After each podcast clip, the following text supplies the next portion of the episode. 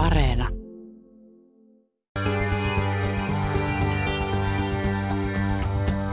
Ylepuheessa torstaisin kello yksi.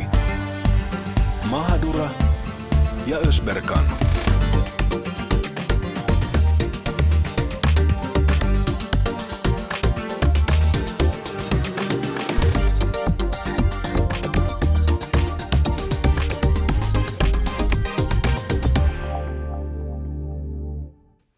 Tervetuloa hyvät kuuntelijat mukaan Mahadra Ösberkaniin. Tänään me puhutaan studiossa ihmis kaupasta. Voit ajatella, että oho, onpas, onpas jotenkin painava aihe, painava ja ehkä ei ihan helpommasta päästä, mutta hemmetin tärkeä nostaa esiin ja puhua ja puida. Mahra Ösberkan tapasivat 27-vuotiaan nigerialaisen Itohan Okundaen. Itohan lähti 16-vuotiaana paremman elämän toivossa Eurooppaan. Perhettä piti auttaa, rahaa piti jostain saada. Yhtäkkiä Itoan huomasikin, että hän joutui prostituoiduksi seksuaalista hyväksikäyttöä ihmiskauppaa. Nigeriasta lähtee vuosittain tuhansia naisia Eurooppaan. Osa päätyy myös Suomeen. Itohan on tällä hetkellä Suomessa. Ja nyt me tullaan kuulemaan tämän yhden naisen tarina. It was very, very uh, difficult to accept, really. Very difficult because you, you know, not having, having that kind of life before. Oli hyvin vaikeaa hyväksyä kohtaloni. Oli vaikeaa hyväksyä, että elämäni olisi nyt tätä. Jouduin viettämään joka yön kadulla etsien asiakkaita, miehiä, joita en edes tuntenut. Et koskaan voinut tietää, minkälaisen asiakkaan saat. Se oli vaarallista. En tiennyt, mitä minulle tulee tapahtumaan ja tulenko edes selviämään hengissä. Olin ajatellut, että Eurooppa on paikka, jossa voin toteuttaa unelmani. Niin kuin kuka tahansa. Tehdä töitä, rakentaa talon, auttaa perhettäni Nigeriassa. Asetin itselleni jopa aikarajan, että tähän ja tähän mennessä minun on pitänyt saavuttaa tiettyjä asioita, jonka jälkeen voisin palata takaisin Nigeriaan. Mutta kohtaloni oli toinen. Apuakaan ei voinut pyytää, sillä jokainen meistä pelkäsi, miten meidän kävisi, jos kerrotaan totuus.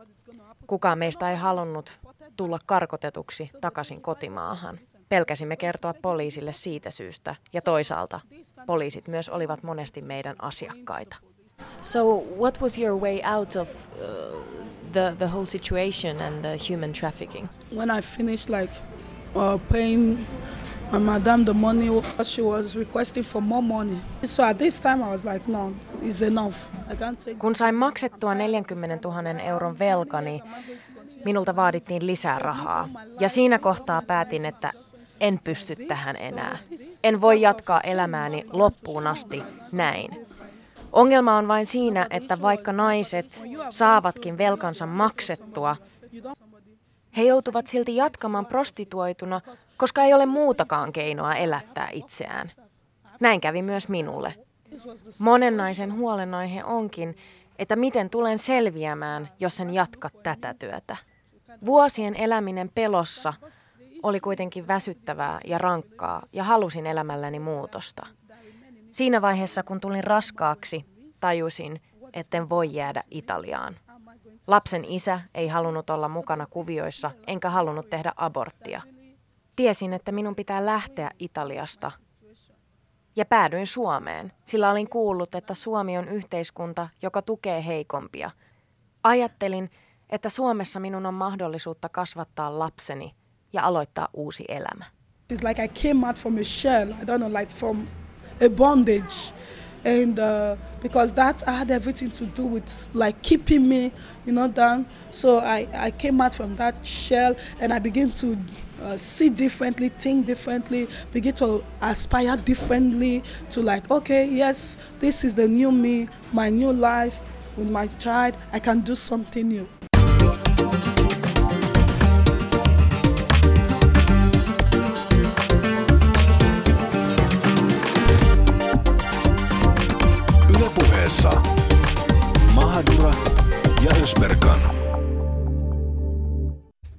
Ja siinä tosiaan me kuultiin Itohanin tarina, mutta niin kuin mainitsin, se oli vain yksi tuhansista. Ihmiskauppaa esiintyy myös Suomessa, minkälaista se on ja kuinka isosta ilmiöstä on kyse, mitkä ovat ne päällimmäiset syyt ihmiskaupalle ja miten sitä voidaan ehkäistä Suomessa ja kuinka käy Itohanin kaltaisille naisille, jotka ovat tulleet paremman elämän toivossa Suomeen ja, ja haluaisivat rakentaa tänne sitä omaa tulevaisuuttaan. Studiossa meille kuulkaas All Female Panel. Toivotetaan tervetulleeksi Monika Naiset liitto rystä Natalia Gerbert.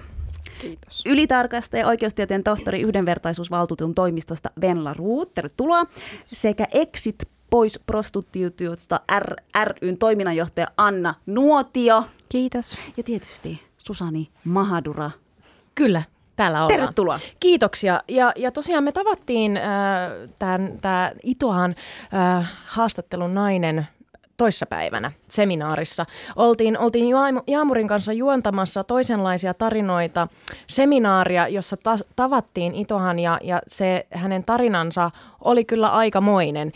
Öm, Itohanin tilanne tällä hetkellä on se, että hän on odottanut neljä vuotta Suomessa jonkunlaista päätöstä siitä, että voiko hän saada turvapaikan Suomesta. Kielteisiä päätöksiä on tullut jonkin verran, että tuossa haastattelun lopussa, kun Itohan sanoi, että hän ajattelee, että Suomessa alkaa uusi elämä ja, ja mahdollisuus kasvattaa lapsi, niin ei se nyt ihan ru- ruusuilla tanssimista ole ollut sen jälkeen, mutta päästään siihen syvemmin Itohanin tarinaan myöhemmin tässä lä- lähetyksessä, mutta tota, hyvät naiset, kuinka tyypillinen Itohanin tarina on? No Itohainin tarina kuulostaa todella tyypilliseltä siinä mielessä, jos äh, äh, tarkastelen näiden naisten tarinoita, mitä, mitä itse olen tavannut työn puitessa. Äh,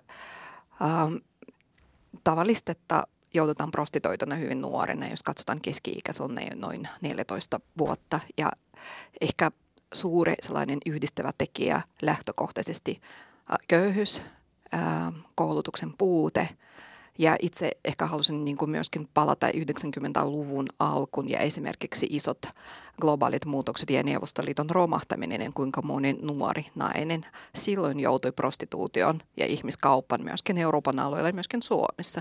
Ne on sellaisia asioita, mistä ei tällä hetkellä kovin paljon puhuta, mutta esimerkiksi silloin tavannut naisia, jotka lähteneet äh, silloiselta Venäjältä ja äh, jotkut menevät naimisen suomalaisen miehen kanssa ja kun ne tulevat tänne Suomen, niin mies ilmoitti, että kulipas kultaisen niin nyt sellainen tilanne, että vuokra on todella korkea ja elämä Suomessa on kallista. Mulla siinä oli olisi työpaikka käytännössä, se oma puoliso voinut toimittaa myöskin parittajana ja se on ainoa mahdollisuus, jolla näillä naisilla, nuorella naisella on ollut tästä näkökulmasta se, jota hänen tarina ää, niin kuin monelta kohdalta kuulosti todella tutulta. Mm. Siis Itohanin tarinahan nimenomaan yksi tuhansista, mutta Venla, mitä sanoisit, että kuinka paljon tämän tyyppisiä tarinoita on? Minkälaisiin tilanteisiin tai kierteeseen naiset joutuu, kun ne lähtee Eurooppaan niin kuin paratiisiin, paremman elämän perästä? Niin kuin Itohan sanoi, että hän niin kuin koki Euroopan paratiisina. Onko tämmöinen tyypillinen? Mitä muuta siellä on? No jos määristä puhutaan, niin, niin Suomessa tällä hetkellä ihmiskaupan uhrien auttamisjärjestelmässä on yli 300 henkilöä saamassa apua. Ja, ja, ja tota, jos puhutaan taas ä, ähm, Euroopan niin kuin laajuisesta kokonaiskuvasta, niin, niin arvioidaan, että Eurooppa on kymmenien tuhansien ihmiskaupan uhrien, uhrien kohdealue joka ikinen vuosi. Eli puhutaan ihan valtavista määristä. Äh, jos katsotaan taas Nigeriaa, niin Nigeria on yksi keskeisin lähtömaa Euroopan unionin unionissa tapahtuvalle ihmiskaupalle. Ja, ja tota, äm, heidän määränsä on niin kuin EUn alueelta, jos katsoo niin kuin EUn ulkopuolisia maita, niin Nigeria on, on nu- numero yksi. Minkä takia Nigeria? Mistä syystä? Siihen on, siihen on yritetty pohtia erinäköisiä se, näköisiä selityksiä antaa, ar, antaa nimenomaisesti tälle, mutta ensinnäkin Nigeria on hyvin väkirikas maa. Toisaalta siihen liittyy se, että naisten niin kuin yhteiskunnallinen ja taloudellinen asema on huono. Naisten ikään kuin mahdollisuudet ylipäätään selviytyä tämmöisessä niin kuin maailmassa tai yhteiskunnassa, jossa, jossa heillä ei niin kuin ole muita mahdollisuuksia, mahdollisuuksia elättää itsensä ja perheensä, heidän mahdollisuutensa käydä koulua – on heikot. Ja sitten tietysti se toden, todellisuus siitä, että, että niin kuin naisen arvo vaan yksinkertaisesti ei ole, ole niin korkea kuin miehen. Niin ja sitten ajatellaan, että, että se arvo ehkä nousisi täällä Euroopassa, mutta kuinka sitten käykään. Anna, ähm, me pohdittiin Jaamurin kanssa, nyt kun me oltiin, oltiin täällä seminaarissa ja, ja tota, siellä oli jonkin verran mediaa paikalla, mutta suurimmaksi osaksi ruotsinkielistä mediaa. Ja mä ihmettelen suuresti, missä oli suomenkielinen media, minkä takia tätä tarinaa ei ole nostettu isommin esille muissa mediataloissa. Kyllähän tämä on ihan käsittämätöntä, että meillä on tällainen tarina, tällaisia tuhansia tarinoita Euroopassa, satoja Suomessa, missä naiset on käytännössä hädässä, odottaa turvapaikkaa ja, ja pel- pelkäävät, että lähtö on takaisin Italiaan ja kadulle lapsen kanssa. Miksi näitä tarinoita ei kerrota? No se on kyllä, me ollaan pohdittu sitä paljon kaikissa eri verkostoissa, että tämä on jotenkin, että ihmiskauppa ja sitten varsinkin niin kuin seksuaalisen hyväksikäyttöön linkittyvä ihmiskauppa on Suomessa sellainen asia, mitä ajatellaan, että tämä ei liity meihin millään tavalla. Että nämä on jotain niin kuin yksittäisiä tarinoita, jotka, jotka tulee niin nimenomaan, että se on pelkästään jostain ää, kaukaa tulevaa tai joku semmoinen ongelma, joka on jollain tavalla niin kuin hallinnassa, että tämä ei ole tarina, tai ne, ne ei ole niitä tarinoita, mitä me halutaan kuulla. Ähm, mutta en osaa sanoa, että minkä takia esimerkiksi media ei edelleenkään kiinnosta, vaikka tätä on nyt yritetty myös nostaa tätä niin kuin todellisuutta. Ja esimerkiksi se, mitä niin kuin, ää, Vella on joskus sanonut aikaisemminkin, että, että seksuaalisen hyväksikäyttöön linkittyvää ihmiskauppaa ei Suomessa juurikaan tunnisteta, mutta sen sijaan työperäinen ihmiskauppa kyllä tunnistetaan. Mutta että miten siitä saataisiin jotenkin ymmärrys myös siihen niin kuin koko väestölle, että täällä tapahtuu myös tätä. No naiset, voidaanko me puhua 2000-luvun orjakaupasta, kun me puhutaan ihmiskaupasta? Mitä te olette mieltä? Eikö se ole orjakauppaa? Ei kaunistella nyt. Äh, kyllähän siis siinä mielessä sillä on totta kai niin kuin yhtenäväisyyksiä, että ihminen on siinä ikään kuin tietyllä tavalla tämmöinen niin kuin hyödynnettävä, hyödynnettävä tavara tai, tai hyödynnettävä objekti. Ja kyllä mä niin kuin sen hyvin pystyn ymmärtämään, että, että sitä tällaiseksikin kutsutaan. Ja Poliittisissa yhteyksissä moderni orjakauppa on varmasti oikein hyvä termi myöskin siinä mielessä, että se jollakin lailla niin kuin herättää kiinnostusta ja saa ihmiset niin kuin pohtimaan sitä ikään kuin tämmöisenä historiallisenakin niin kuin jatkumona tätä kokonaisuutta.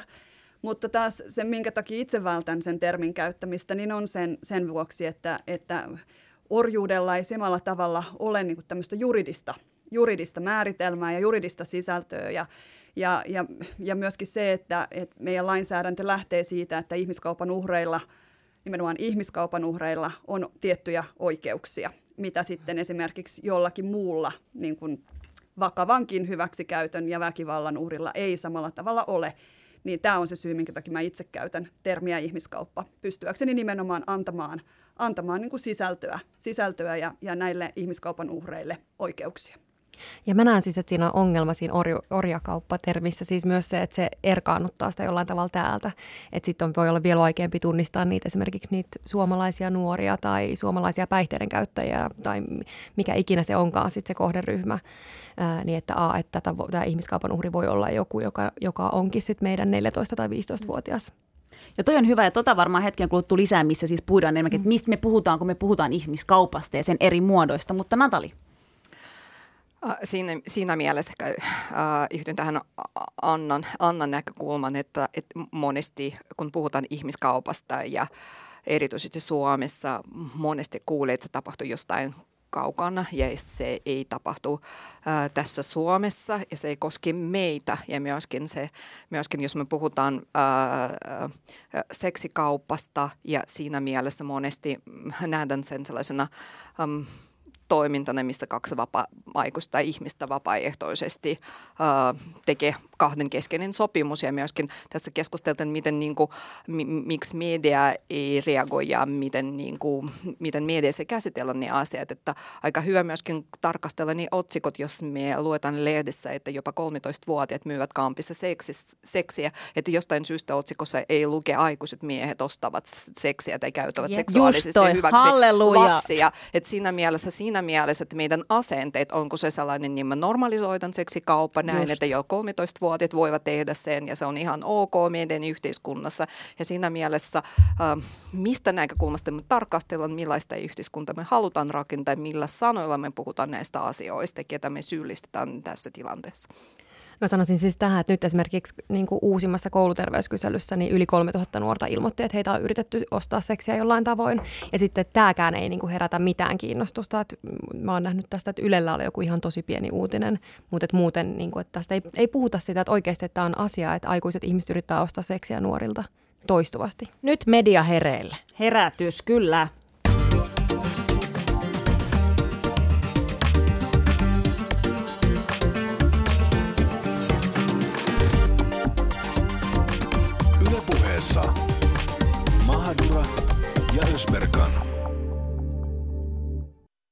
Ja tosiaan All Female Panel studiossa ja puhutaan ihmiskaupasta. Studiossa vieraana Natali Gerbelt, Venla Ruut, Anna Nuotio sekä tietysti Mahadra Ösberkan. No se eihän meitä olla vieraita, mutta tota, kuitenkin emäntiä. Emäntinä. Emäntiä. Joo, nyt, nyt kysymys herää ensinnäkin, ja, ja me twiittasimme Jaamurin kanssa ää, eilen aiheesta, pulssi korkealla tietysti, että minkä helvetin takia meillä, anteeksi mun kielenkäyttö nyt vier, Mutta sä twiittasit sillä tavalla, niin sä voit käyttää sen tässä kyllä, että se Mä- on ok. Twiittasin kyllä käyttäen sanaa perkele suomalaisittain, mutta siis mun mielestä se on käsittämätöntä, että me ollaan tällaisessa tilanteessa, että tämä vapaa ja tasa-arvoinen Eurooppa ja Suomi on osallisena sellaisissa kohtaloissa, joissa me ei auteta ihmisiä. Täällä on ihmiskaupan uhreja sekä suomalaisia että muualta maailmalta ja me ei reagoida siihen ja meitä ei kiinnosta, kiinnosta tämä. Me kysymme, että miksi me ei olla onnistuttu puuttumaan tähän 2000-luvun orjakauppaan, mutta puhumme siitä ihmiskauppana ihan laillisista, la, koska laki. Mutta tota, me saimme todella teräviä vastauksia. Katsotaan, on- onko meidän vieraat samaa mieltä meidän, meidän twiittikansan kanssa ja, ja kiitos teille twiittajille. Te olette kyllä fiksuja ja jatkakaa twiittaamista tulevaisuudessakin. Juho Pylvänäinen twiittasi meille ensimmäisten joukossa, että systeemi on rakentunut orjatyölle. Tämä vaatisi kansainvälisen yhteistyön aktiivisuutta ja suurempaa lä- läpinäkyvyyttä koko globaaliin talouteen. Yhteistyö on paskaa, koska kaikki vetää aina vähän kotiin päin ja toisaalta länsimaille, länsimaille kaikenlaiset hikipajat tuntuu olevan ihan fine. Mitäpä sitä kiinnostumaan työaloista, kun niitä ei itse näe. Kuka haluaa aloittaa? Mitä mieltä olette Juhon twiitistä? Osuiko? Onko siinä? Yhteistyö on paskaa, onko? Mitä sä oot Venla mieltä? Sanotaanko näin, että siis jos nyt miettii tilannetta 15 vuotta taaksepäin Suomessa, meillä ei oltu kriminalisoitu ihmiskauppaa nimenomaisesti. Meillä ei ollut ihmiskaupan uhrien auttamisjärjestelmää. Meillä ei siis ollut mitään järjestelmää olemassa, joka olisi voinut auttaa ihmiskaupan uhreja. Meillä ei ollut mahdollisuutta, minkäännäköistä mahdollisuutta antaa heidän niin kuin, jäädä Suomeen, muuta kuin ehkä jotain, mitä me voidaan yleisemmin käyttää, mutta et nythän meillä on erityyppisiä niin kuin oleskelulupaperusteita ihmiskaupan uhreille. Olemme menty paljon eteenpäin ja, ja myös viranomaiset on tehnyt paljon yhteistyötä keskenään, jotta asioita saataisiin niin kuin paremmalle tolalle. Mutta täytyy myöntää, että, että on se kehitys, kehitys niin kuin, niin kuin ongelman vakavuuteen nähden Hidasta. Ehdottomasti On se liian, hidasta. liian hidasta. Ja, ja, ja paljon enemmän tarvittaisiin tarvittais nimenomaan eh, viranomaisten niin kuin ihan omaakin aktiviso, aktivoitumista niin kuin ihmiskauppa-asiassa.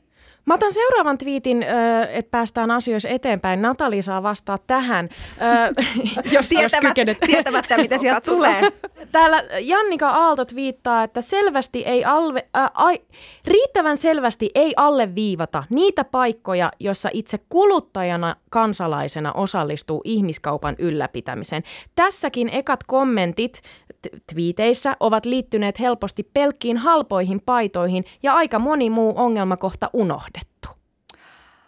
Erittäin hyvä pointti, missä me itse ylläpidetään ja osallistutaan ihmiskauppaan. Ja totta kai, jos me lähdetään tammikuussa kaupan ja ostetaan espanjalaisia mansikoita, jossa kilohinta kolme euroa, tuli mieleen, että kuka näitä mansikoita on poiminut ja saiko se ylipäätänsä palkka. Mutta tässä on niin kuin siinä mielessä aika hyvä pointti, että kysyntä, kysyntä aina synnytä tarjontaa. Ja samalla, jos me lähdetään esimerkiksi seksuaalisen hyväksikäytön ja prostituution niin pitkä kuin meillä on kysyntä, on myöskin tarjonta, että aina, aina löytyy ihmisiä, löytyy ihmisiä, jotka haluavat ää, käyttää tilanteita hyväksi. Ja tuli mieleen ää, meillä meillä tehty 2014 Stop Traffic-hankkeessa selvitys, jossa muun muassa kysytin suomalaiselta mieheltä, vaikuttako heidän ostopäätöksen sellainen ase, että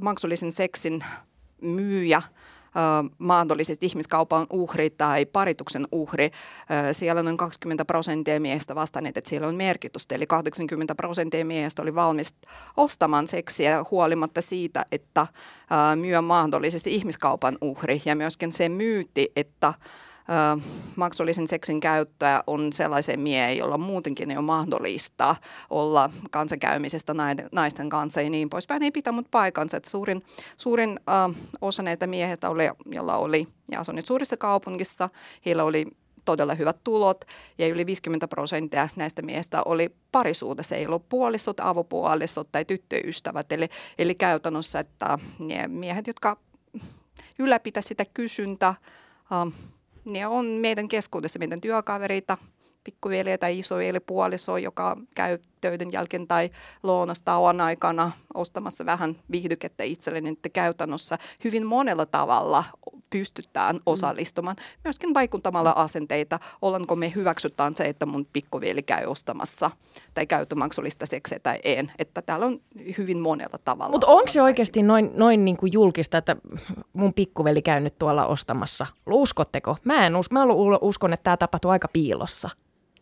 Um, siinä mielessä varmaan osittain pilossa, mutta jos me katsotaan esimerkiksi samoin sinne niin vastaukset, miksi, miksi niin kuin tehdään näin. Siellä osa miehiä sanoneet, että tietostatus uh, olettaa, että mä käytän esimerkiksi työmatkan aikana, käyn ostamassa uh, seksiä ja se kuuluu sellaisen tie, tietyn statuskysymyksen. Et siinä, siinä mielessä ei välttämättä sanotaan omalle puolisolle, mutta se voi olla sellainen asia, mitä hyvinkin ja todennäköisesti hyvinkin avoimesti puhutaan kavereiden kesken.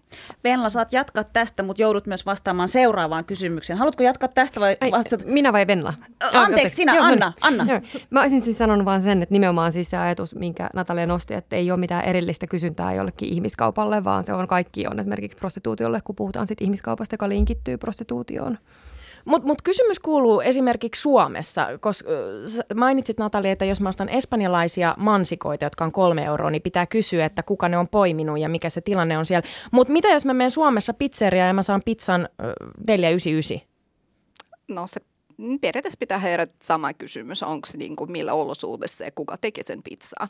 Niin, että sitä voi tapahtua myös Suomessa. Kyllä, ja se tapahtuu myös Suomessa. Nimenomaan. Otetaanko yksi twiitti vielä ja sitten mm. tämä, tämä vaikka Annalle. Merja Pentikäinen twiittasi seuraavasti. Koska modernin orjakaupan uhrit eivät ole samalla tavalla näkyviä kuin historian kahleorjat. Koska uhrit ovat vaiennettu ja he pelkäävät. Koska uhrit eivät ole meitä, vaan toisia, lainausmerkeissä meitä ja toisia. No toi on nimenomaan ehkä just se, että tunnistaminen on tosi puutteellista ja sitä esimerkiksi, että ammattilaisia, jotka toimii sosiaali- ja terveysalalla, niin ei kouluteta esimerkiksi tähän tunnistamiseen ollenkaan.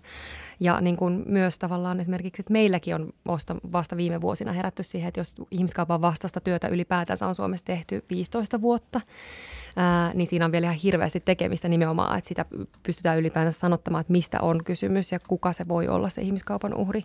Mutta ehkä nimenomaan tuo ajatus on usein se, että se ei ole me, vaan joku toinen. Mutta Ven, Venla nosti sormen pystyyn. Jos saan sanoa tässä yhteydessä Marjan poiminnasta. Ihan äskettäin hän siis eh, meillä tuolta Sisä-Suomesta antoi anto käräjäoikeustuomion koskien Marjan poimintaa. Ja, ja siinä Marja-yrittäjä tuomittiin ihmiskaupasta. Eh, ja, ja se tuomio on hyvin mielenkiintoinen.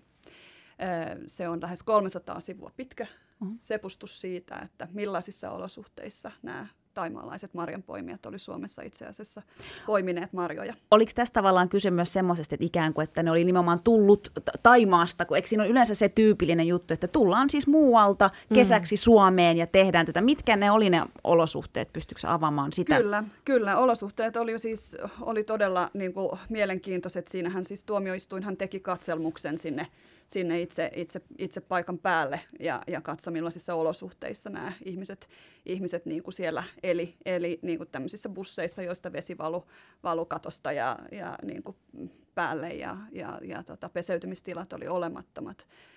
ruoanlaittotilat oli olemattomat. Heitä perittiin kustannuksia, eri näköisiä maksuja erityyppisistä, erityyppisistä asioista, niin kuin asumisesta ja ruuasta ja, ja, ja näin edespäin. Se, mikä siinä tuomiossa oikeastaan kiinnostavinta oli, oli se nimenomaisesti se seikka, jossa tuomioistuin kuvasi sitä, että, että tässä ikään kuin valtio on, on, on niin kuin itse luonut sellaisen järjestelmän, jossa tällä tavalla haavoittuvassa asemassa olevia ihmisiä voidaan, voidaan näinkin karulla tavalla hyväksikäyttää. Ja se oli oikeastaan minusta se tuomioistuimen tuomioistuimen tuomio on niin kuin selvästi se tärkein, tärkein näkökohta. Eli mikä on ikään kuin valtion, valtion vastuu, vastuu ehkäistä ihmiskauppaa ja sellaisia olosuhteita, joissa, joissa tällainen hyväksikäyttö on, on mahdollista. Siis mä oon aivan järkyttynyt, koska mullahan on sukulaisia, jotka tulee kesäisin poimimaan marjoja Suomeen Sri Lankasta. Pitääkö mun Venla nyt alkaa selvittämään tätä heidän olosuhteita siellä, missä ovatkaan poimimassa marjoja? Mitä neuvoisit? Se riippuu hieman siitä, että millainen tämä, tämä, tämä tota, sopimus hän, heillä on. Eli, eli, eli onko heillä sopimusta? Se on varmaan se keskeinen. Hyvä keskeinen kysymys. Asia. Selvitetään se tänään. Se, selvitetään itse asiassa tänään, selvitetään. Otetaan vielä yksi twiitti, ja tämä varmaan Venlalla itse asiassa tämäkin. Kaari Mattila twiittaa, että valvontaa ei ole tarpeeksi, uhrien suojelupolitiikan ristiriidat, ei tunnisteta ilmiötä. Hmm.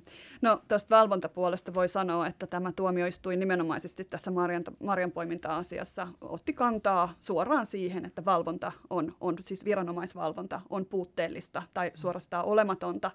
Ja, ja nämä on juuri niitä tekijöitä, jotka mahdollistavat tämän tyyppisen hyväksikäytön Suomessa.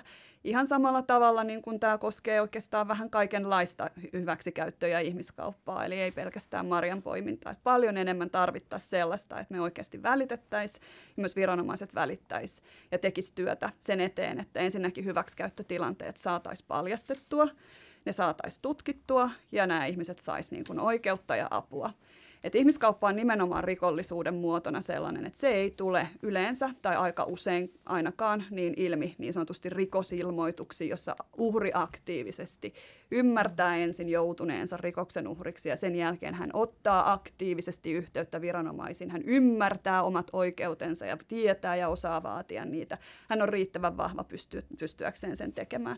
Tämä ei ole tilanne, vaan, vaan me tarvittaisiin paljon enemmän apua siihen, että nämä ihmiset sais, sais pääsyn pois, pois näistä tilanteista. Natali vielä lyhyesti. Ja siinä mielessä ihmiskaupan uhrien auttamisessa erittäin tärkeää pitää erikseen auttaminen ja esitutkinta ja rikosprosessit. Että tällä hetkellä valitettavasti se auttaminen edelleenkin hyvin tiivisti siinä, että onko esitutkinta menossa ja jos on menossa, onko se nimenomaan ihmiskauppa rikosnimikellä menossa, koska siinä mielessä millä nimikellä tutkitaan kokonaan sidoksissa äh, näihin näytöihin, mitä tutkinnossa saadaan. Ja se, että jostakin asiasta ei saada näyte, ei lainkaan kerro siitä, että rikosta ei ole tapahtunut. Ja käytännössä se myöskin este ihmisiä hakeutumaan avun piirin, koska omalla tavalla edellytetään, teidän yhteistyötä viranomaisten ja poliisin kanssa ja sen nostaa edel, niin kuin vielä korkeampi, korkeampi kynnystä hakemaan apua.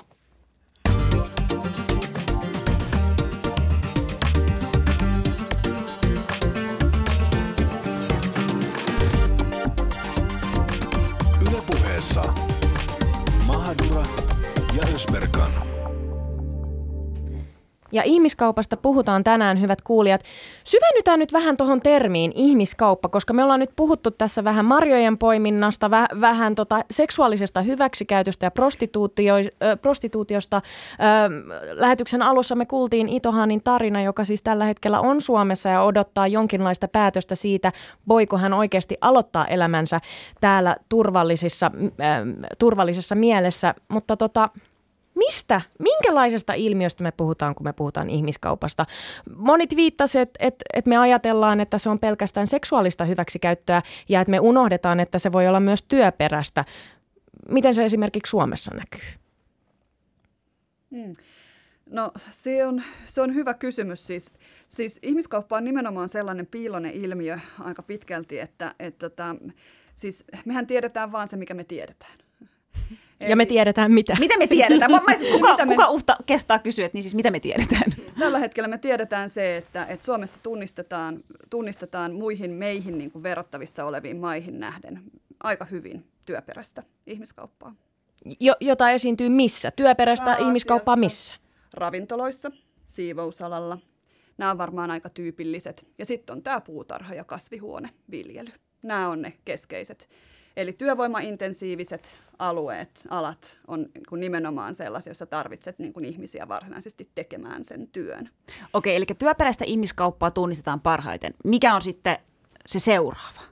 No sitten me tunnistetaan, sitten me tunnistetaan seksuaalista hyväksikäyttöä. Ja miten se esiintyy Suomessa? No Suomessa tämä, tämä onkin niin kuin aika ver, verrattain mielenkiintoinen seikka, nimittäin mehän tunnistetaan tällä hetkellä seksuaalista hyväksikäyttöä nimenomaan turvapaikanhakijoiden keskuudessa. Ja tämä seksuaalinen hyväksikäyttö on nimenomaan tapahtunut jossakin muussa maassa kuin Suomessa.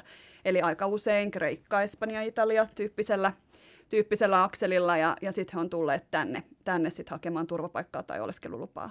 Se, mikä on kiinnostavinta, niin kuin tässä aikaisemminkin jo tuli ilmi, niin on se, että – meillä ei tunnisteta Suomessa tapahtuvaa seksuaalista hyväksikäyttöä oikeastaan lainkaan. Jos katsoo viime vuoden niin kuin tilastoja, mitä ihmiskaupan uhrien auttamisjärjestelmä pystyy antamaan, niin vain kahdeksan tällaista henkilöä on ohjautunut meidän viranomaisjärjestelmään viime vuoden aikana, jotka on joutunut nimenomaan siis Suomessa seksuaalisen hyväksikäytön Ja onko nämä ollut siis Suomen kansalaisia vai onko me silloin, kun puhutaan niin turvapaikanhakijoista tai muualta tulleista, vai onko ne siis ihan Suomen kansalaisia, jotka – sekä että. Eli, eli joko he ovat nimenomaan jotakin, tota, jostakin ulkomailta tulleita tai tulevia henkilöitä, tai sitten Suomen kansalaisia. Mutta siis se hyväksikäyttö on tapahtunut nimenomaan Suomessa. Ja miten se tapahtuu siis Suomessa? Tiedetäänkö me siitä, että minkälaisissa tilanteissa? No yleensä se liittyy esimerkiksi tämmöiseen prostituutioon, paritustyyppiseen kuvioon, mutta se mikä on kiinnostavaa on se, on se että, että me ollaan viime aikoina... Äh, ymmärretty, että myös Suomessa on sellaista ihmiskauppaa, semmoista maan, niin sanottua maan sisäistä ihmiskauppaa, jossa sekä siis tekijät että uhrit ovat ihan Suomen kansalaisia, suomalaisia. Ja, ja, tota, ja niissä tilanteissa on sitten esimerkiksi ollut kysymys juuri siitä, että, että tota, on saatettu, tämä tekijä on saattanut tämän nuoren naisen tai tytön, ne voivat olla myös alaikäisiä, niin sitten tämmöiseen, tämmöiseen tilanteeseen, jossa hän joutuu niin kuin painostettuna myymään seksiä. Ja tämän tyyppisiä tuomio, tuomioitakinhan meillä on useita jo tähän mennessä saatu. Siis kuinka isosta ilmiöstä me puhutaan, jos me puhutaan esimerkiksi Suomen kansalaisista, jotka on joutunut ihmiskaupan uhriksi Suomessa? Tiedetäänkö me siitä mitään? No siis tähän se vaikea onkin, koska siitä ei nimenomaan sitä ei, niitä ei tunnista, niin meillä ei ole mitään dataa. Meillä ei ole mitään lukuja siitä, että esimerkiksi kuinka monesta nuoresta on kysymys tai kuinka monesta niin kuin Suomen kansalaista. Ei, ei, me ei, niin kuin sitä on tosi vaikea sanoa mitään. Et kuinka, mutta et mä ajattelen että jotenkin, että se kouluterveyskysely on myös ihan hyvä herättämään siinä esimerkiksi, että nuorilta yritetään ostaa seksiä ja siihen usein voi liittyä jotain painostamista tai pakottamista, eli silloin se täyttää jo jotain ihmiskaupan tunnusmerkistöjä. No onko meillä mitään muita muotoja sitten, miten tämä ihmiskauppa esiintyy Suomessa? No esimerkiksi tulee mieleen äh, sellaiset tilanteet, jossa pakkoavioliittotapauksissa selkeät ihmiskauppapiirteet ja esimerkiksi jos taustalla kehitysvamma, missä ihminen ei välttämättä ymmärtä siitä, että hän jo niin kuin joutuu tässä tapauksessa avioliiton, mutta myöskin sellainen avioliiton äh, verhoin takana tapahtuva hyväksikäyttö, että joissakin tapauksissa avioliitto solmitaan ainoastaan siitä varten, että saadaan vaikka työntekijä maatilalle, että käytännössä sellaista varsinaista tai avio, niin kuin se yhden osapuolen ei ollut edes tarkoitusta perusta perhettä tai niin kuin sellaista ta- tavallisessa äh, sanan merkitystä, mutta et, et siinä, siinä mielessä esimerkiksi um, voidaan pakottaa kerjäämiseen ja myöskin esimerkiksi um, voidaan pakottaa tekemään rikoksia. Mm. Et siinä mielessä ihmiskauppa voi olla hyvinkin monenlaista, um, huumeiden salakuljettamisen voidaan pakottaa ja siinä mielessä varmaan näitä muotoja paljon enemmän kuin me edes pystytään kuvittelemaan ja tunnistamaan. Ja yksi ehkä se, niin kuin meidän tavallaan Exitin oman niin kuin kohderyhmän, me tehdään myös päihteiden aktiivikäyttäjien kanssa työtä, niin yksi semmoinen tavallaan esimerkiksi, mitä ei ihmiskaupaksi tunnisteta, mutta jossa on paljon niin kuin voi olla sitä piirteitä, niin on nimenomaan, että päihderiippuvainen ihminen jollain tavalla joutuu semmoiseen tilanteeseen, missä on väkivalta ja missä se esimerkiksi se niin kuin päihteiden saaminen riippuu siitä seksin myymisestä. No mutta siis, jos me ajatellaan ihmiskaupan uhreja, voidaanko me luoda jotain profiilia, että ketkä ne on ne ihmiset, jotka on haavoittuvaisessa asemassa, ketkä voi joutua ihmiskaupan uhriksi? No periaatteessa kukaan vaan meistä, jos olosuhteet on sellaisia, että, että siinä niin kuin, mutta lähtökohtaisesti totta kai se mm, haavoittuvuuden tekijöitä voi olla hyvin paljon. Se voi olla terveystilanne, kehitysvamma, se voi olla köyhyys, se voi olla sotilaallinen konflikti, jonka keskellä sä oot.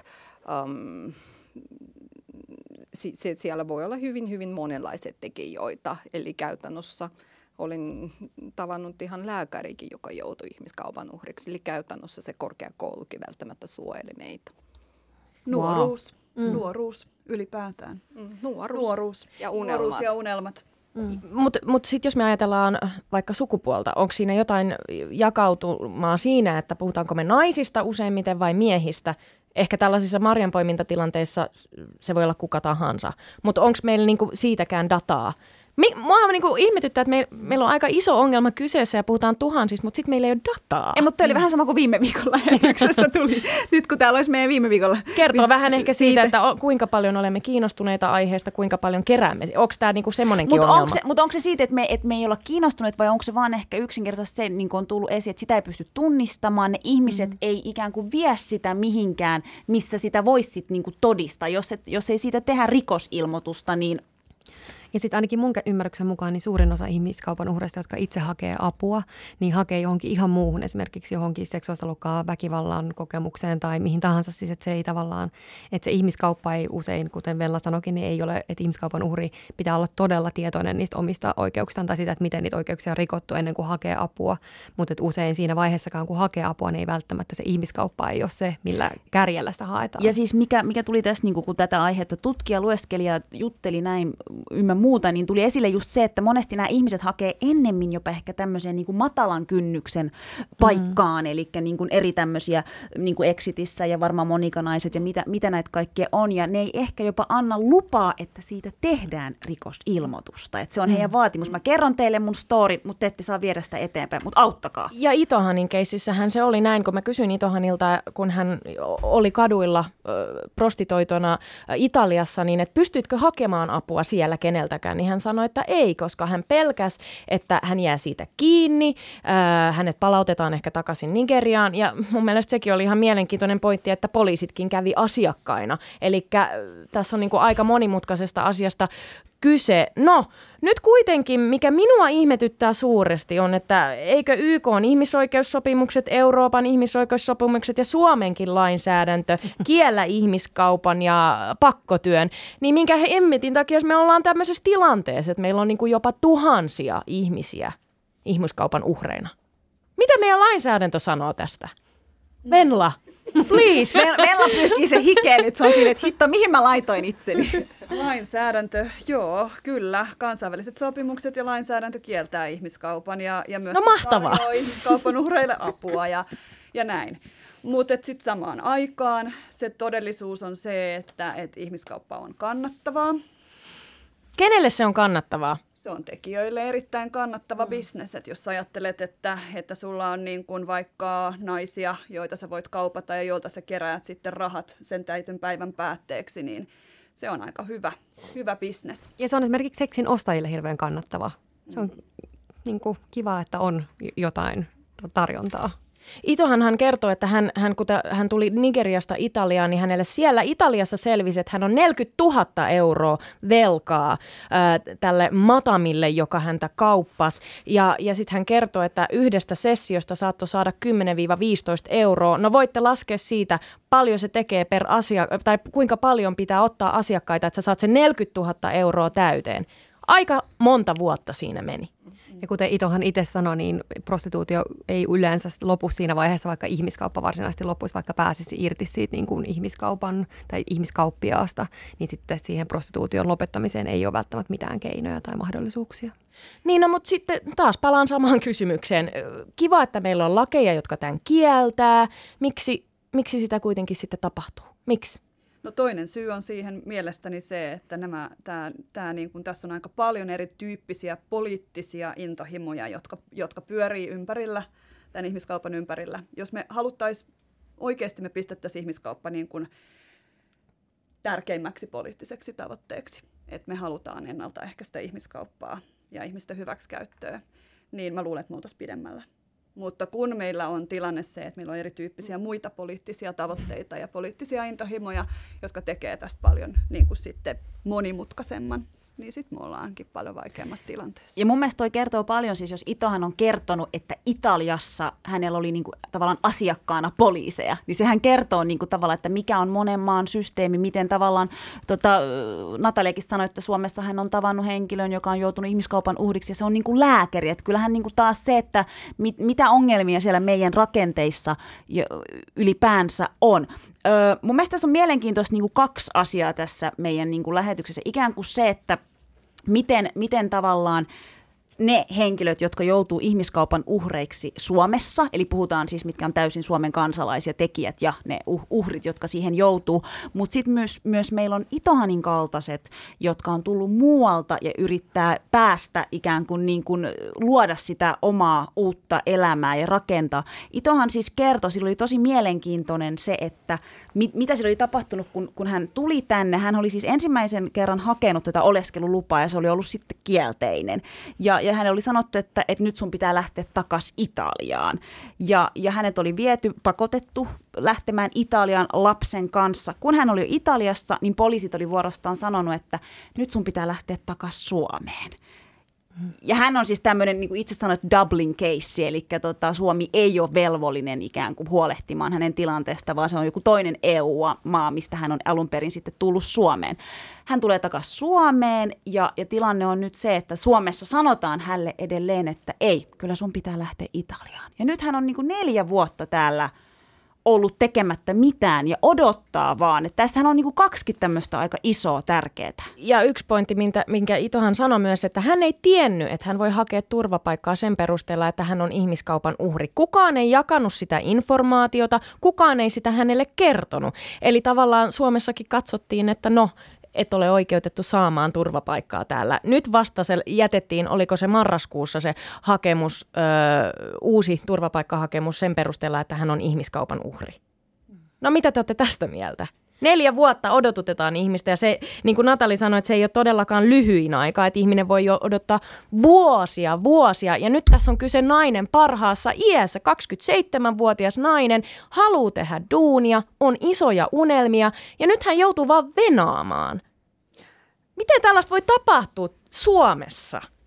No, näyttää siltä, että se voi tapahtua todella helpostikin ja varmaan se hän ei ole ainoa, joka joutuu sellaisen tilanteeseen. Ja kuten vielä sanoin, että, että tässä on niin kuin, aika pitkälti sellaisesta poliittisesta tahtosta ja sen määrästä on kysymys. Ja kun me puhutaan ihmiskaupan uhrista, erityisesti sellaisista, sellaisista ihmistä, jossa se, se hyväksikäyttö tapahtunut Suomen ulkopuolella, mikä on meidän prioriteetti? Suojellaanko me meitä rajoja, katsotaanko me siitä, että mahdollisimman vähemmän ihmisiä tulee sisään ja onko kysymys siitä, että me niin pidetään kansainvälisistä sopimuksista kiinni ja se ihmisen auttaminen on se prioriteetti, mihin me satsataan omat resurssit, että siinä mielessä minkä on tässä paina enemmän, että ja myöskin epäilen, kun me kaikkia näitä ihmisiä, jotka tulee kertomaan näistä hyväksikäyttökokemuksista, että ne on keksineet asiat ja niin halutaan vain käyttää tätä suomalaista hyvinvointivaltiota hyväksi ja huijata meitä ja niin pois poispäin. Että tässä hyvin, hyvin monia näkökulmia tässäkin asiasta ja mikä on se meidän prioriteetti, mitä me halutaan. Mä näen, että on yksi iso ongelma on siis se, että äh, ehkä oleskelulupakäytännöissä tai ylipäätänsä, niin kuin, jot, kun näitä päätöksiä tehdään, niin ei ymmärretä ehkä trauman merkitystä tai ei ymmärretä esimerkiksi hyväksikäytön eri muotoja lähtökohtaisesti tai ihmiskaupan eri muotoja ja että mitä kaikkea siihen voi liittyä. Eli jos ei se ihminen itse pysty sanallistamaan sitä tai esimerkiksi just se, että, että sitä lähestytään sisäisen turvallisuuden näkökulmasta tai, tai sitten jonain niin kuin minimi tavallaan, että tämä on nyt se, mikä laki meidät velvoittaa näihin minimitoimenpiteisiin, eikä sen niin kuin, ei esimerkiksi sitä, että okei, tämä ihminen tarvitsee apua tai siitä lähty, niin kuin sosiaalipoliittisesta lähtökohdasta. Mut mitä tavallaan tapahtuu esim. jos niin kuin Itohanin keississä hän lähetettäisiin nyt takaisin? Ja niin kuin se, tai nyt me puhutaan vain yhdestä tapauksesta, että näitä hän on siis useampi. Venla, muistaakseni siis ymmärsinkö oikein aikaisemmin, että sä olit niin kuin tutkinut Italiassa jopa, jopa sellaista niin kuin tapauksia, kun on ikään kuin lähetetty takaisin sinne. Mitä sitten tapahtuu? Tai jos me mietitään, että Itohan joutuisi lähteä takaisin Nigeriaan, tiedetäänkö me, miten siinä sitten käy? Hmm. No jos Italian osalta katsotaan, niin, niin mehän tehtiin tämmöinen tiedonhankintamatka noin vuosi sitten maahanmuuttoviraston johdolla. Ja me oltiin siellä mukana ja, ja me tavattiin siellä viranomaisia ja kansalaisjärjestöjä. Ja, ja onhan se niin kuin tilanne Italiassa varsin haastava. Ja sen, sen ymmärtää tietysti jokainen, joka, joka, niin kuin, joka niin kuin näkee numerot siitä, että... Ymmärtääkö? Minkä Mä takia maahanmuuttovirasto ei ymmärrä? Et, et se tila, tilanne on niin kuin aika, aikamoinen siellä. Ja, ja tavallaan se iso ongelma siellä on nimenomaan se, että et turvapaikanhakijoiden vastaanottojärjestelmä ja ihmiskaupan uhrien auttamisjärjestelmä Italiassa eivät välttämättä keskustele keskenään. Eli se, että turvapaikanhakija, hakijana oleva henkilö kertoo joutuneensa ihmiskaupan uhriksi Italiassa, niin, niin tota, hän voi edelleen olla se turvapaikkahakija, mutta hänen ihmiskaupan uhriuttaan niin kuin ei, ei arvioida. Ja nämä on niin kuin keskeisiä seikkoja, jotka niin kuin vaikuttaa siihen, että et, et saavatko nämä ihmiskaupan uhrit turvaa ja suojelua vai ei. Ja kyllä me päädyttiin siihen, että Italian järjestelmä tällä hetkellä kykenee tarjoamaan niin kuin aika sattumanvaraista apua no, ihmiskaupan uhreille, erityisesti jos he palaa muista EU-maista Italiaan. Itohan hän silloin, kun hän tuli raskaaksi ja meni hakemaan Italiassa apua, niin sai, oliko se kaksi puhdasta lakanaa ja vähän vaippoja? Avuksi. Niin, no, mutta kato, niin jostain, niin siitähän se lähtee, mu- mu- Mutta Venla, sä oot tehnyt myös ö, vähän selvityksiä näistä maahanmuut- maahanmuuttoviraston päätöksistä, jotka erityisesti koskee nigerialaisia naisia. Mitä niistä on selvinnyt? Minkälaisia päätöksiä maahanmuuttovirasto tekee, koska Mahadura et Ösperkanin korviin on kantautunut tieto, että suurin osa päätöksistä on kielteisiä. Ja nimenomaan näille nigerialaisille, siis naisille. Mm. Tota, täytyy ensinnäkin sanoa, että nigerialaisten osuus siis on niin kuin merkittävä merkittävä. Et silloin kun me tehtiin tätä, tätä meidän selvitystä, niin jopa kolme neljäsosaa siis itse asiassa näistä niin sanotuista ihmiskauppaviitteisistä päätöksistä koski nigerialaistaustaisia naisia. Eli tämä on iso, iso määrä. Ja tota, tässä on nyt niin olennaista se, että et, et me käytiin läpi, läpi tietyltä ajanjaksolta kaikki nämä niin sanotut ihmiskauppaviitteiset päätökset. Eli kysymys koski sitä, että, että, että tota, siellä oli hakija, hakija esittänyt, että hän oli joutunut ihmiskauppa, niin kuin, ihmiskaupparikoksen uhriksi. Ja sitten me arvioitiin sitä, että millä perusteilla sitten maahanmuuttovirasto myönsi tai oli myöntämättä ö, oleskelulupaa tai turvapaikkaa. Ja, ja valitettavasti kyllä täytyy sanoa, että et, et, et, tota, hieman epäjohdonmukaiselta ö, se vaikutti se päätöskäytäntö. Eli, eli me ei ainakaan pystytty kauhean selvästi sanomaan, että juuri nimenomaisesti tällä perusteella tämä ihminen niin kuin että tällä perusteella voi saada oleskeluluvan ja tällä perusteella ei voi saada oleskelulupaa. Ja se oli meidän mielestä niin kuin viranomaistoiminnan ennakoitavuuden näkökulmasta niin aika, aika problemaattista. No mutta Itohan on nyt tällä hetkellä Suomessa ja yrittänyt tosiaan neljä vuotta saada turvapaikkaa yhdessä lapsen kanssa, mutta lähtö siis uhkaa takaisin Italiaan. Ö, Itohan kuitenkin halusi jakaa tämän tarinan meidän kanssa ja, ja siellä seminaarissa ja tällä hetkellähän se haluaa, että tavallaan tämä tarina niin kuin tietoisuus lisäisi siitä. Mutta kuullaan nyt Ito Itahanin ajatuksia, että miten ihmiskauppaa voitaisiin pysäyttää tai ehkäistä. Mitä sanoo tähän Itoon ja sen jälkeen tietysti kuullaan studiot, naiset studiossa. Um, you said your passion is Sanoit, että unelmasi on lisätä tietoisuutta ihmiskaupasta, sinun omista kokemuksistasi, muiden naisten, tuhansien naisten kokemuksista, jotka ovat samassa tilanteessa kuin sinä. Um, Mitä sinä sanoisit? Miten me pysäytämme ihmiskaupan? Se on erittäin vaikea kysymys, mutta mistä me voisimme aloittaa? Yeah, stopping human trafficking, I don't really think there's a way we can stop human trafficking. But what I think is that there are ways we can prevent human trafficking. And there are some just some little ways anyway En tiedä, onko keinoa pysäyttää uh, ihmiskauppaa, mutta uskon, että on keinoja, miten me uh, voimme ehkäistä ihmiskauppaa. Pieniä keinoja, mistä voimme aloittaa. Voimme kouluttaa ihmisiä, voimme lisätä tietoisuutta ihmiskaupasta. You know, because if, for example, we go and tell somebody that's okay, you know, don't be part of trafficking, and there is no help to give to the person. Ja niille, jotka ovat joutuneet uhreiksi, voisimme yrittää kertoa heille heidän oikeuksistaan ja, ja siitä, mistä he voisivat hakea apua. Koska itse huomasin ainakin, etten tiennyt, mistä olisin saanut apua ja mitä olisi voinut tehdä. En tiennyt, että oliko minulla mitään oikeuksia. Voisimme jakaa heille tietoa siitä, että he voivat saada paremman elämän. Kun nämä meidän viestit saavuttavat ihmiskaupan uhreiksi joutuneita, niin he saisivat tietää, että heillä on mahdollisuus parempaan elämään.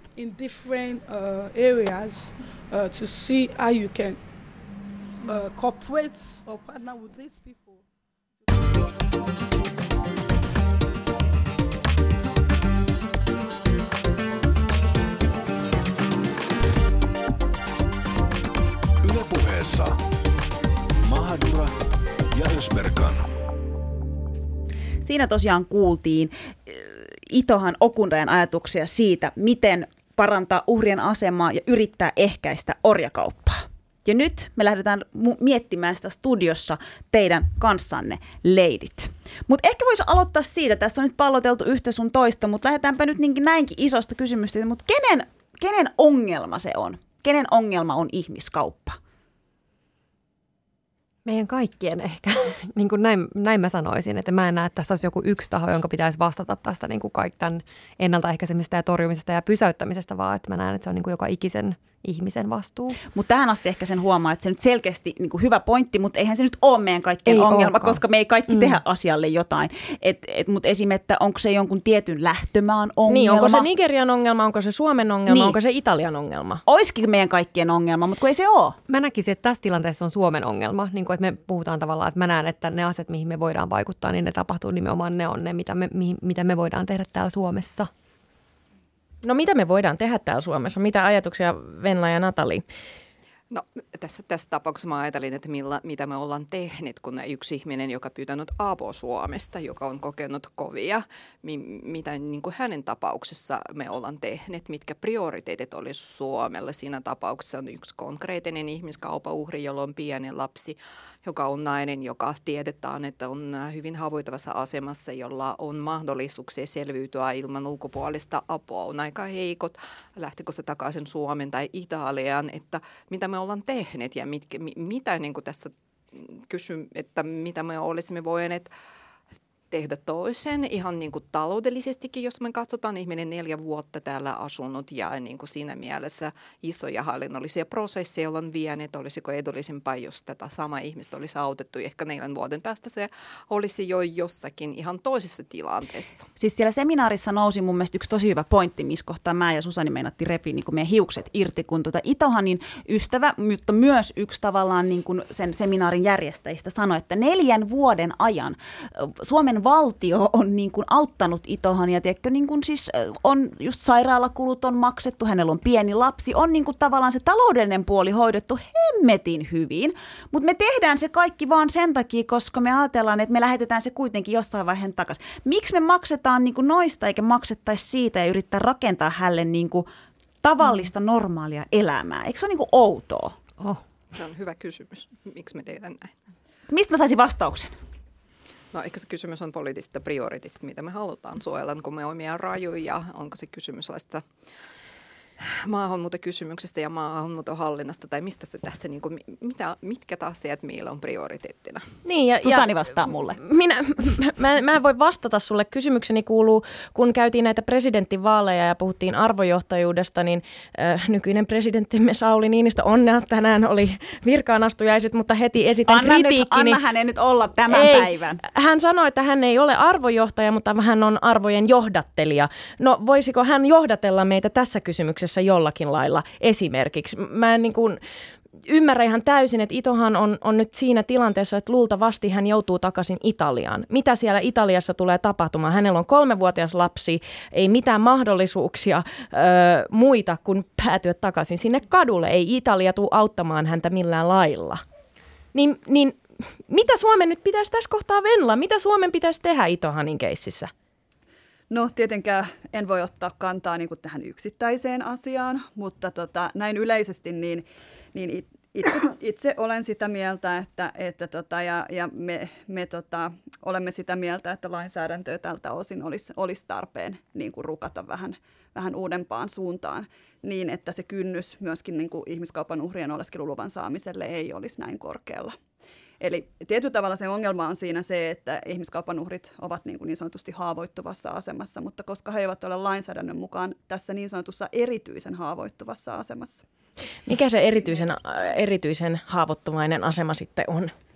Niin, no se on, se on tavallaan tietysti sitten tämmöinen, tämmöinen juridinen ajattelutapa tapa tässä suhteessa, mikä ei välttämättä sitten tämmöisen niin kuin maa, maa, maallikon järkeen oikeastaan käykään, että välttämättä kaikilta osin. Eli, eli tota, se erityinen haavoittuva asema liittyy esimerkiksi siihen, että ei ole yhtään ketään, ketään niin kuin siellä vastaanottavassa maassa on täysin ilman turvaverkkoja, oireilee hyvin vakavasti niin kuin, tota, psyykkisin, psyy, psyykkisesti ja, ja tämän tyyppiset seikat on niitä, jotka sitten tavallaan ilmentää sitä erityisen haavoittuvaista asemaa. Mutta se on hyvin, niin kun, se on hyvin tiukka se, se meidän lainsäädäntö tältä osin. Siis nyt mä toivon, jotenkin mä mietin, että jos, jos meidän kuuntelijat esim. kelaa, että okei, että onpa mielenkiintoinen aihe, ja wow, ja ne kokee, että no, mutta mitä mä voin tehdä? Siis mä oon tavallinen ihminen, mä en ole töissä missään järjestössä, mä en ole poliittisesti vaikuttava, mä, mä en ole niin kuin missään isoissa viroissa tekemään, mutta voiko niin kuin joku tavallinen ihminen tehdä mitään tässä tilanteessa. Jos miettii esim. että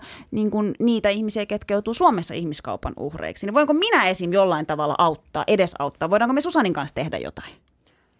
No hyvä pitää silmät auki, että esimerkiksi kuka sivua sun äh, porraskäyttävä siinä talossa, missä sä asut. Et siinä mielessä, jos me katsotaan ne rakenteet meillä ja just erityisesti sivos, yhtenä esimerkkinä siivousfirman, kun siellä voi olla alihankintoja, alihankkijat ja ketju voi olla aika pitkä ja loppupeleissä kukaan ei tiedä, kuka tekee sen työn.